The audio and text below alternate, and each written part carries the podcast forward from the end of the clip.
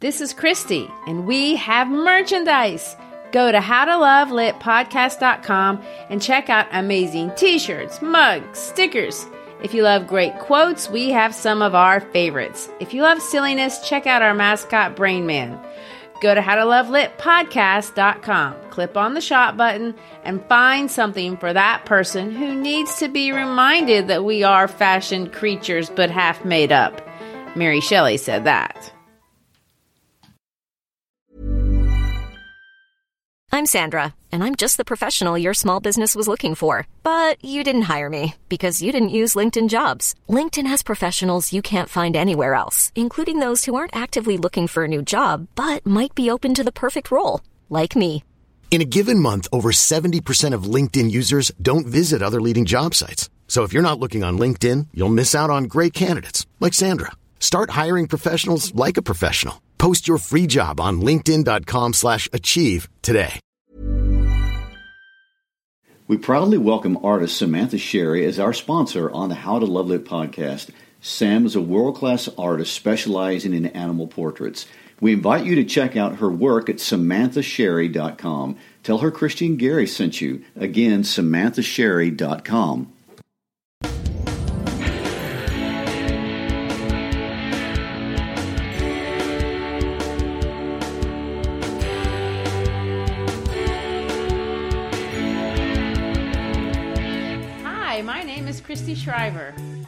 I'm Gary Shriver, and this is the How to Love Lit podcast. Christy is a national board certified English teacher, as well as an advanced placement language teacher and international baccalaureate literature teacher. And Gary is an APIB psychology and history teacher, a guitar player, as well as my husband. Before we get into another timeless classic of American literature, Raisin in the Sun, I do want to bring up another fun fact. I hope you've been listening to our podcast from the beginning, and if you have, I hope you've noticed the evolution of our process. Hopefully, we're getting better and better in our delivery, uh, and that's a little beside the point.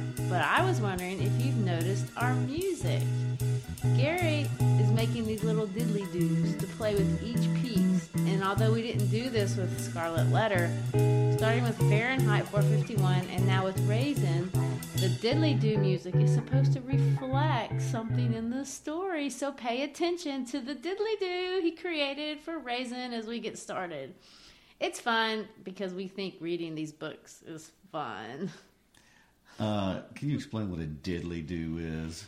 A diddly do is doesn't merit the title song, but it's but it's not um uh nothing. So it's a it's, Oh, okay.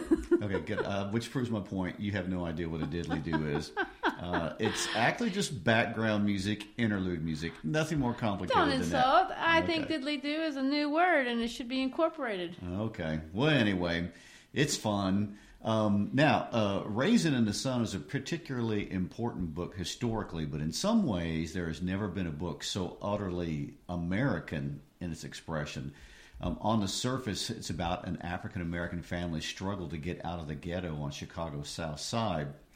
However, uh, Hansberry wrote a timeless classic, and the beauty of the play is that it is not a simplistic morality story about the evils of racism, although this is no doubt an important idea within. Um, if this were the case, it would be one of the many that have taken up that mantra. Instead, it explores the complexity of African American identity as it struggles to understand uh, and explore what those two things mean and how to reconcile its history and place in American society. Uh, it discusses the, the challenges of conflict within humanity that includes but far supersedes issues of race. And she does this by zeroing in on particulars of a localized African American family living and struggling in American urban poverty. Uh, she was both an exposer of injustice as well as an optimist in man's resilience. Uh, James Baldwin famously referenced this in the introduction to Hansberry's book, To Be Young, Gifted, and Black, when he said that never before in American theater history has so much of the truth of black people's lives been seen on stage.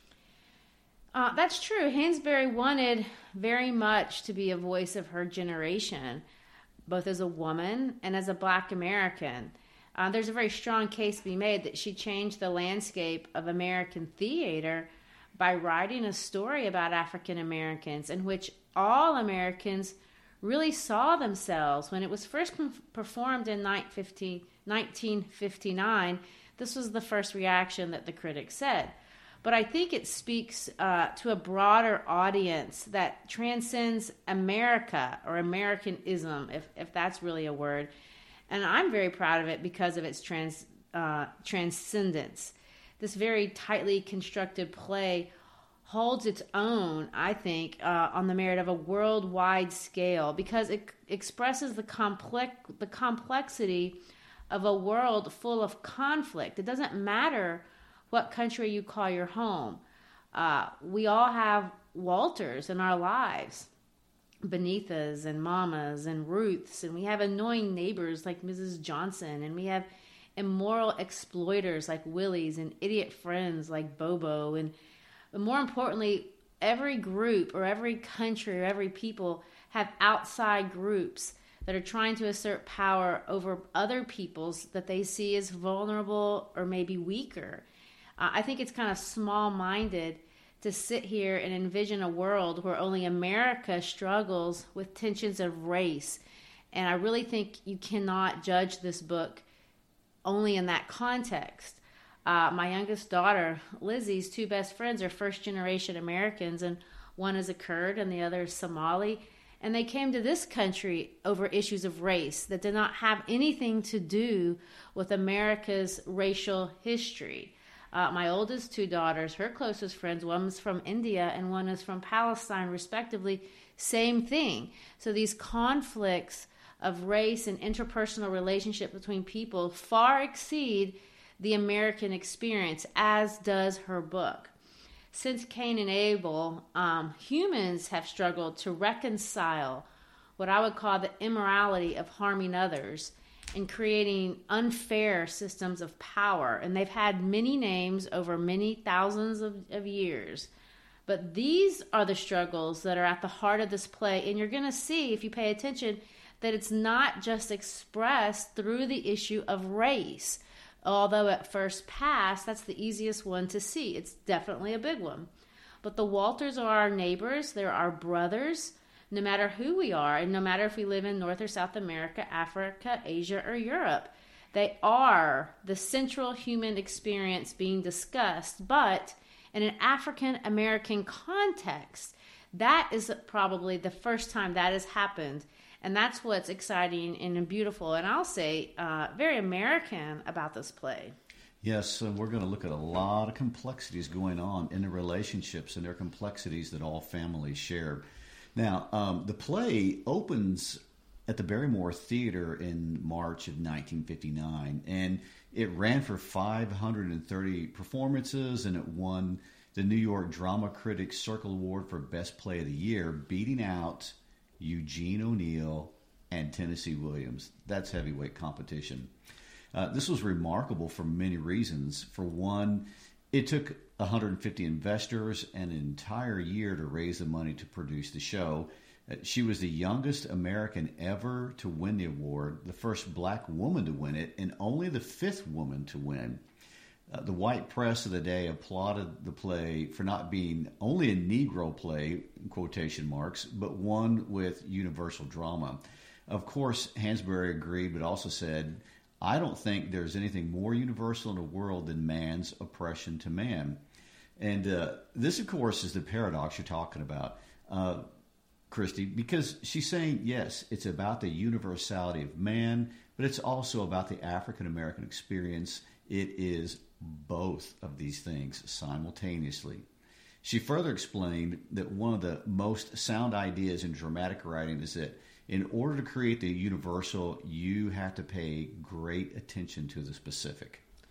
I really think that is her genius, and she truly understood that's a very theological and philosophical idea. Uh, she writes about black identity. We're going to see that. We're going to talk about generational conflict. There's class conflict. There's feminism. there's this basic idea of the American dream. And she's making insightful and independent arguments about each one of these things. And she does it very seamlessly and really inoffensively. Uh, to use her own words, one time she described William Shakespeare, and he said, and she said that he showed, and I'm going to, this is her quote, genuine heroism, which must naturally emerge when you tell truth about people. And I feel like that's the same thing that you can say about her. Um, contemporary rabbi Lord Jonathan Sacks said in a le- lecture at Cambridge that I wish I could have said I went to it, but I heard the podcast. But he says this, and I think this is a really important thing to understand as you read this play. Human life is a fugue between our commonality and our differences. If we were completely different, we could not communicate. If we were completely alike, we'd have nothing to say. He went on to argue that we need both. We, we need the universals and we need the particulars. I think that's exactly what Hansberry has done. And we're going to come back to this very important idea over and over again as we discuss her life uh, and her work. She's able to encapsulate the universality of her theme in the particulars of this particular context. So, Gary, let's talk about the context. What is the world of Lorraine Hansberry? Well, I'm going to stick particularly to the 1950s. Of course, she's born in 1930. And we're not going to go back into the 30s and the 40s. We're going to go to the 50s because the book is the product most directly of, of that decade. Um, so I want to pull some things out of the 1950s. And so the play is a product of this rapidly changing American society of the 50s. And remember, this is post World War II. We've entered into the most rapid cultural change that the nation's ever seen directly because of the war. Um, so it's a time of cultural crossover. In the 50s, it's so interesting. There were so many points we were looking to have crossover between black and white culture. Uh, one of the most, uh, well, one of the biggest examples of that is Elvis Presley, uh, as they were looking for a white boy that could sing black music, and he was the crossover. And, May we say huge. he's a Memphis boy? yes, you can. Um, jazz music was growing in popularity, and, and jazz was uh, it, it, provided this crossover atmosphere for black and white culture. Uh, Lorraine is married to a white man, which is highly unusual, but part of that crossover effect. Uh, the audiences coming to her play were racially mixed. Uh, black audience goers were showing up in record numbers for the first time because of this play. And so those are some direct effects of the play, but this milieu of the 1950s, some really important things were going on Obviously, it's a very important decade for the civil rights movement. Uh, by 1948, the military is desegregated, which is seen as kind of the, the opening shot of federal approval of, of integration.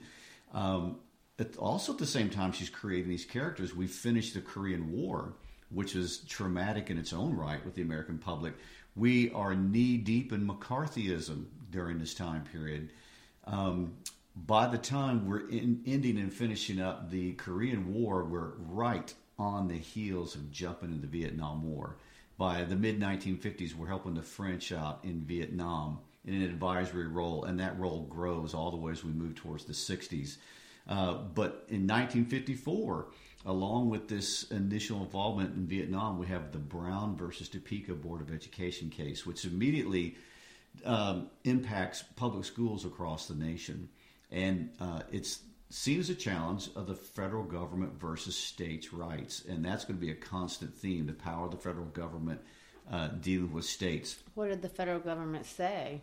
The, well, the federal government is going to weigh in on the side of desegregation and civil rights, and what you end up with are states who are resisting the implementation of federal laws. And, and actually, the core of the civil rights movement is enforcement of the 14th and 15th Amendments. They were amendments that were 100 years old by the time this book is, well, not quite 100, but they were almost 100 years old, but not being enforced in many states. And so that's the, the, the germination of that civil rights movement is using the power of the federal government to force the states to support these things. Well, I, I think it affects her in a very, that particular point affects her. Uh, very personally. You said she was born in 1930. She was the fourth kid, seven years younger to the next uh, youngest one. And I was pull, pulling out some stuff out of her biography that was, you know, really collected by her uh, husband, her ex husband, after her death. But in it, she says that her childhood was very happy in Chicago, although her family wasn't very affectionate. They were extremely affluent. Um, Carl Hansberry founded the Lake Street Bank. He founded the first bank, one of the first banks for blacks in Chicago, and he was a very successful real estate investor. So she came from a very wealthy black family, but because of the segregation that you're talking about, you know, she didn't go to the nice schools that other, you know, white kids were going to. She had to go to the black schools, which were generally poorer and had worse facilities and bad books and and all those kinds of things. Uh, and they didn't live, of course, in uh, the nice part of town. The black part of town was predominantly poor, although there were nice homes. I'm sure she had a nice home. I haven't seen the picture of it, uh, but you know, her dad clearly was not happy with with the way that his future was being restricted, and so he decided to blow that up. Uh, he did this crazy thing uh, with some of his real estate buddies and they secretly bought a house on the corner of 413 East 60th Street and six uh, and South Rhodes Avenue, which was in a white neighborhood. And then they moved in and sued together with the NAACP to end Chicago's restrictive covenants. Now, this is interesting because this is what happens in the play. Somebody right. moves into a white neighborhood. But unlike the play, you know, we follow it through. It took him 25 years and he spent uh, a lot of his own personal money. But he got this case all the way up to the Supreme Court and he won. It's a famous case, uh, Hansberry versus Lee. And ultimately, they were able to open up 30 blocks of South Side Chicago uh, for African Americans to live in. However, uh, Hansberry, when she talks about this in her book, it's not a positive experience and what the family had to pay was a horrible price. They moved out of the black community where they had where she had friends and was safe, and she went into this white neighborhood that she describes as hellishly hostile. She said, I'm going to quote her, there were literally howling mobs surrounding her house and they would throw stuff at them. And one of the bricks that they threw through the window almost killed her when she was eight years old. So she can vividly remember that. She'd have to walk to the black schools, and on her way, she was spit on, cursed, and pummeled uh, from her white neighbors. And this is um, during her early formative years. Her mother well, desperately patrolled the house at night with a um, loaded German Luger while her dad was in Washington, D.C. at the Supreme Court, um, protecting the children from potentially people that were going to come in and of course um, shoot at them, which I don't think happened.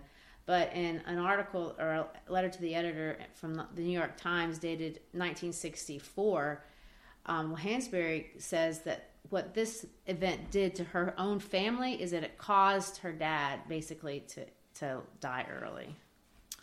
Well, that's interesting because that comes right in the middle of uh, where we're going with the 1950s. By the time we hit 1955, she is a young woman in her mid 20s. She's in her formative part of her writing, and 1955 is a huge year. That's the year Rosa Parks um, is arrested. Uh, that's the year that the Montgomery bus boycott is organized and Martin Luther King begins to come to prominence. But the thing that stands out in 1955, if you're from Chicago, is the Emmett Till murder. Emmett Till was a teenage boy from Chicago that one summer had gone down to visit relatives down in Mississippi and was murdered while he was there. And his uh, murder was particularly gruesome. And uh, his mother, when they brought the body back, had uh, an open casket so the world could see how badly mutilated her son had been by um, the people down in Mississippi. And these are the, the things right in the middle of her formative writing. All these stories are, are churning. And not only that, there's a subtext of a Cold War going on. We're entering into the space race with the Soviets. We've got the Little Rock Nine integrating schools in Little Rock, Arkansas. Um, the the Civil Rights Act of 1957 gets finally pushed through by the federal government. So there were a, the decade of the 50s alone is uh, I don't know if we would use the word scarring, but impacting on everybody. Well, there's a lot of social changes. She, of course, goes to the University of Wisconsin after she graduates in 1948. But after two years, she's done with that. And she moves to New York City and really gets involved in a lot of this social protests and these little acting groups. And you mentioned that she married uh, the Jewish writer um, Robert Nemiroff. I think she's, I don't really know how to say his last name, but Nemiroff. Nemiroff. Um, she met him at a protest at NYU, and she was protesting the fact that black athletes weren't allowed to compete there. So um, there's a lot, I think, that would make a young black girl very angry and very resentful for a lot of the circumstances of her life. But yet, there's a lot of exciting things going on. And I think the play reflects that, and that it's not dark, it's not angry. I mean, I know she was probably angry at times but the play isn't angry. The play is hopeful and, and optimistic, which I think is a really nice thing. Uh, she married that guy in 1953 uh, at her parents' home in Chicago. And of course, he was the one that encouraged her to um, get into playwriting because before that, she had been a journalist uh, for a local journal there in New York. Um, they actually divorced before her death, but they were always really, really close.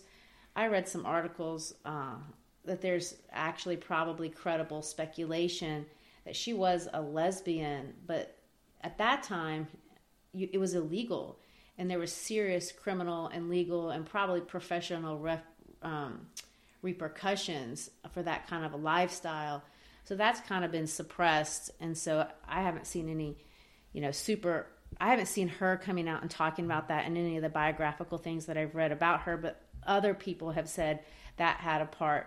Uh, and of course, her divorce and, and her husband was really supportive of her even after her death. He compiled all of her things and wrote a play celebrating her life called To Be Young, Gifted, and Black. He edited and published three of her other plays that she herself never got to publish. So they were very close all the way to the end. Um, another thing, I guess this would be a good time to say is that her ending was kind of a sad, a sad thing. Yeah, it was at such a young age. Tell us about that. Well, she dies uh, from pancreatic cancer in 1963. She's diagnosed, and she spent two years in and out of hospitals and died in January of 1965. And of course, uh, even while she was seriously struggling with cancer, she was still giving lectures, giving essays, and she worried about that. Oh, I'm not struggling enough. I'm not fighting hard enough. My body is giving out, and I feel like I'm wimp. But she wanted to come to the South and pick up. You know, this is. Uh, I guess Dr. King. I don't. I don't know oh, who she by, wanted to be by involved 1965. With. Well, sorry to interrupt you here, but no. But the civil rights movement by 1965 has taken off in several directions. Now, Martin Luther King is probably the most highest profile leader of the civil rights movement, but there are college led, college student led civil rights movements. There's a there's a northern civil rights movement that's ra- radically different from the southern civil rights movement but by 65 it's in full bloom. So she really did want to be a part of, of all of that exciting things. She saw her world con- changing. She saw herself as contributing. Her father had contributed. This was a legacy. So there's a lot of promise there uh, that remained of course um, un- unended i guess because of her death so early I don't, what the math would be if she was born in i, I guess 35 34 35 mm-hmm. in 1965 so uh, I think that's uh, all I have in terms of her history. I did want to talk a minute about the play itself, unless there's anything else we need to include. No, I think we've set the time frame. All right. Well, the original title of this play was not Raisin in the Sun, but The Crystal Stair. And this was a play on a different Langston Hughes poem that we'll probably do during the supplemental called Mother to Son, which is probably one of my favorite plays by Langston Hughes. Uh, but so she liked that play too, and she want that poem too, and she wanted to name this play after that poem. But as she continued to write, this idea of dreams kept coming out really uh, through the different characters. And so she pulled up this other Langston Hughes play called Harlem. Uh, and uh, it's this play that kind of inspired, or I don't know if the play inspired the the poem didn't inspire the play. The poem inspired the title uh, of the play. And speaking of other inspirations, I think it's cute. She based the character of her mom, or character of Mama, in the play off of her own mom. The dead big Walter uh, was her own dad. Walter Lee and Ruth, which are kind of the main characters in the play, are composites of the personality of her brothers and their wives. But she says she's Beneatha. Which is why it's always important to do these introductions to these books and goes along with my whole premise that these writers write out of their experience. They write out of the decades they live in, they write out of their family experiences.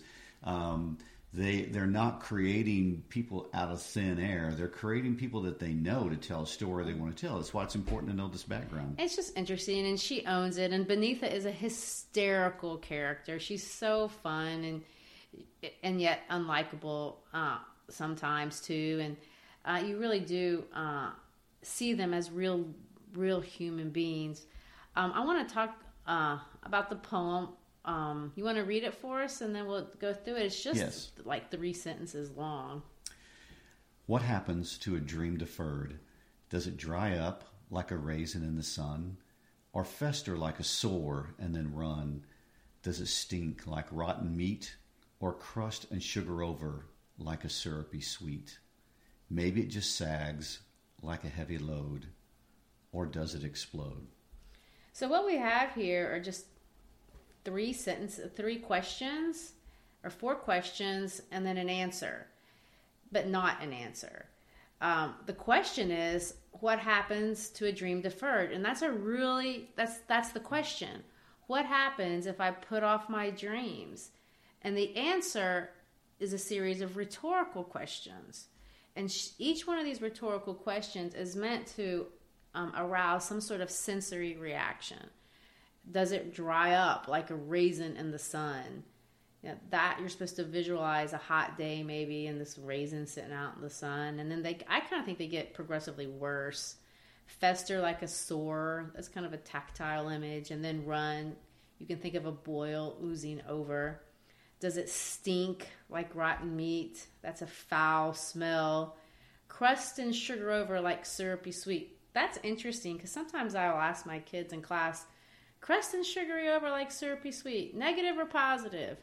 And they all they all go positive because they're thinking about food and school, and there's nothing negative about that. But you're going to see, especially in one of the characters in this book, that niceness can be evil. Okay. And I think that's what this Always is. Always true. Yes, crust and sugar over, like a syrupy sweet. It's it's a negative one. So these are all very, very, very negative images. And then there's a space. And then she says, maybe it just sags. Or he says, Langston Hughes actually wrote this, like a heavy load. Or does it explode? Boom. And you can think now that you know that this is from the civil rights era or the even pre civil rights era, this is maybe militant even. The idea being your dreams are going to blow up and this, of course, is a dream about dreams. This is a play about dreams that can blow up, but you have to fight. So resiliency, resiliency is the core thematic idea I think that she wants to introduce during the title, and she's going to carry it all the way through to the very end. I'm going to put you on the spot. Oh dear. Um, look at these uh, references in these poems. First of all, I'm wondering uh, when I talk about the dream deferred, did Martin Luther King use this idea in his letter from a Birmingham jail? When, the, when he starts off his letter by saying, We've been asked to wait. Well, maybe so. You know, he, he speaks about dreams Especially the, the, yeah. the uh, 1963 March on Washington speech. Well, yeah. So the idea of, of African Americans really taking hold of this idea that we own the American dream too, and we're going to claim it is really a theme, I think, in a lot of these writers and, and this militancy. How militant are they going to be was really the debate within the black community. And you had, I think, different uh, different leaders, you know, professing, how do we get this dream? We're gonna are we gonna go this route or or another route? Which is interesting because Hansberry was a contemporary of W.E.B. Du Bois. Uh, and W.E.B. Du Bois really represents the northern version of the civil rights movement, and it is more aggressive. That guy had been in her house as a kid. Yes, yeah. yeah. So, like I said, she'd had a direct experience with him, and uh, and there was large disagreement between the northern version of the, of the, civil rights movement and the southern version of it, whether that be through uh, W.E.B. Du Bois and Booker T. Washington, or whether it's exemplified through Martin Luther King and Malcolm X. So they were different, very different perspectives. Genre, last point to make. Okay. Uh, it's a play. It's not a. It's not a novel. So that means there's no narration. Uh, everything is going to be either dialogue or stage directions, uh, which of course both are important. Um, it's a three act play. Now, three act plays are unique, they're different than maybe five act plays or one act plays. Act one, you're supposed to have the exposition, which means you introduce the setting, you introduce the characters, you introduce the inciting in- incident, then uh, the first maybe plot point. Act two, you're going to get all the complications. There's going to be some sort of reversal of fortune, meaning things are going to look terrible. And then, of course, Act three, you're going to get the climax, and everything is going to conclude and reach a, a state of calm, of hopefully by the end of the play. So this is a very classic strategy, and it's a, and she uses a very classic approach. It's exactly what she does. Act one, we're going to meet this family. Uh, we're going we're going to introduce this insurance check, so the family gets ten thousand dollars of insurance money. By the end of Act one, really we see the dispute, and it looks like Walter's not going to get the money. Walter wants the money. The son wants the money. He has a dream that he wants to fulfill, and it's going to take this money in Act Two, we're going to get all these obstacles and conflicts between these people. And of course, at, at the end of Act Two, uh, we find out that uh, the money's been stolen, at least part of it, and they've bought this house, and they're going. The white people don't want them to move into this neighborhood, and of course, in Act Three, it's resolved uh, by Walter finally becoming a man, and he's going to decline to let the whites buy him out, and at that moment, the play ends with a very with a sense of peace and kind of positivity as they get ready to move into a racially divided neighborhood, which everybody knows probably won't be peaceful. it's ominous, an ominous piece. It is, and kind of interestingly ominous. And um, you know, one of the things that people have, have said, and I thought was kind of funny, is that they asked um, Lorraine Hansberry, "Why did you make it so?" Um, such a happy ending. And she says, Well, if you think that's a happy ending, I happen to know what happens when you move into those neighborhoods. so she leaves it ambiguous, but yes. it does it does feel happy. Uh, just a side note about students reading this: Do they have any trouble reading uh, play directions and the dialogue and keeping up with it? since it's so different from reading a book. Well, we read it out loud, so they love that because otherwise, I say go home and read chapter one. And with plays, plays are meant to be read out loud, and you can enjoy them more when you're listening to them than just reading it. And this play has so much dialogue. It's and it's contemporary and it's funny. I mean, it might be the most the everyone's favorite book. There's a lot of character development through the dialogue. You really find out who these people are. And they're they're not perfect. They're not perfect people at all. All right, so I think we're ready to jump into the text. We'll do that next time. Next time on How to Love Lit podcast. If you like what you heard today, hit subscribe join us for the journey. Check us out on Facebook, on Instagram, Twitter, uh, Skywriting, whatever we're using at the time period. But uh, come along with us. Peace out.